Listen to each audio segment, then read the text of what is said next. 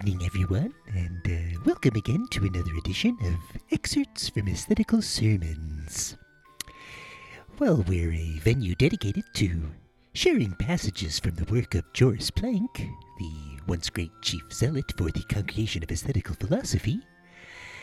I am uh, also uh, only human, and uh, have been advised by my doctor before that uh, I should give myself a break from time to time, lest his uh, intellectual prowess overwhelm my senses and I fall victim to uh, fainting spells. And uh, since that was uh, beginning to happen this week, while uh, listening to one of his sermons on animality, I decided, hey, it's time for a little break. So, uh, instead of Joris this week, uh, we'll be listening to a bit of music. A, uh, a symphonic interlude, if you will. Uh, as many of you know, my son Philip is quite the musician and uh, has asked that I use this platform to uh, share a creation of his with you. It's a little symphonic number will uh, hopefully uh, rattle us all back into life. And afterwards, uh, we'll have the distinct pleasure of speaking with the artist behind the work.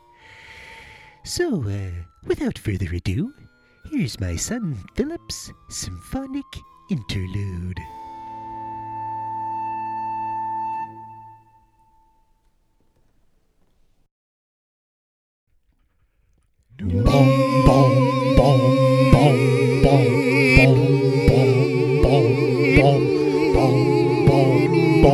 Well,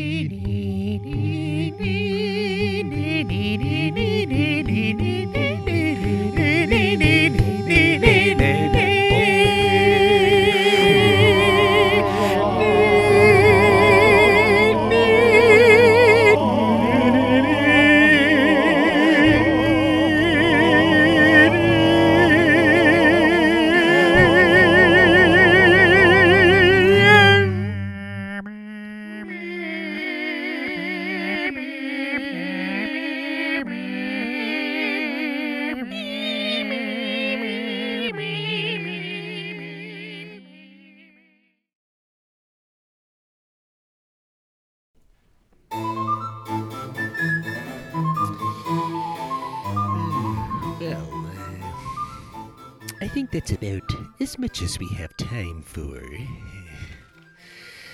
Oh my. So, uh, to discuss this thing we just heard, Philip, this is, uh. I mean, you're thinking of using this to apply to conservatories this fall? You didn't even play the whole thing. Uh, I, I don't think we needed to hear the whole thing. You wanted me to subject my listeners to the whole symphony? Oh, so you're just gonna storm off? Cause I, I called a spade a spade? I hate At least bother learning to read music if you care so much about I it. I wish you were dead. Yeah. You and your mother.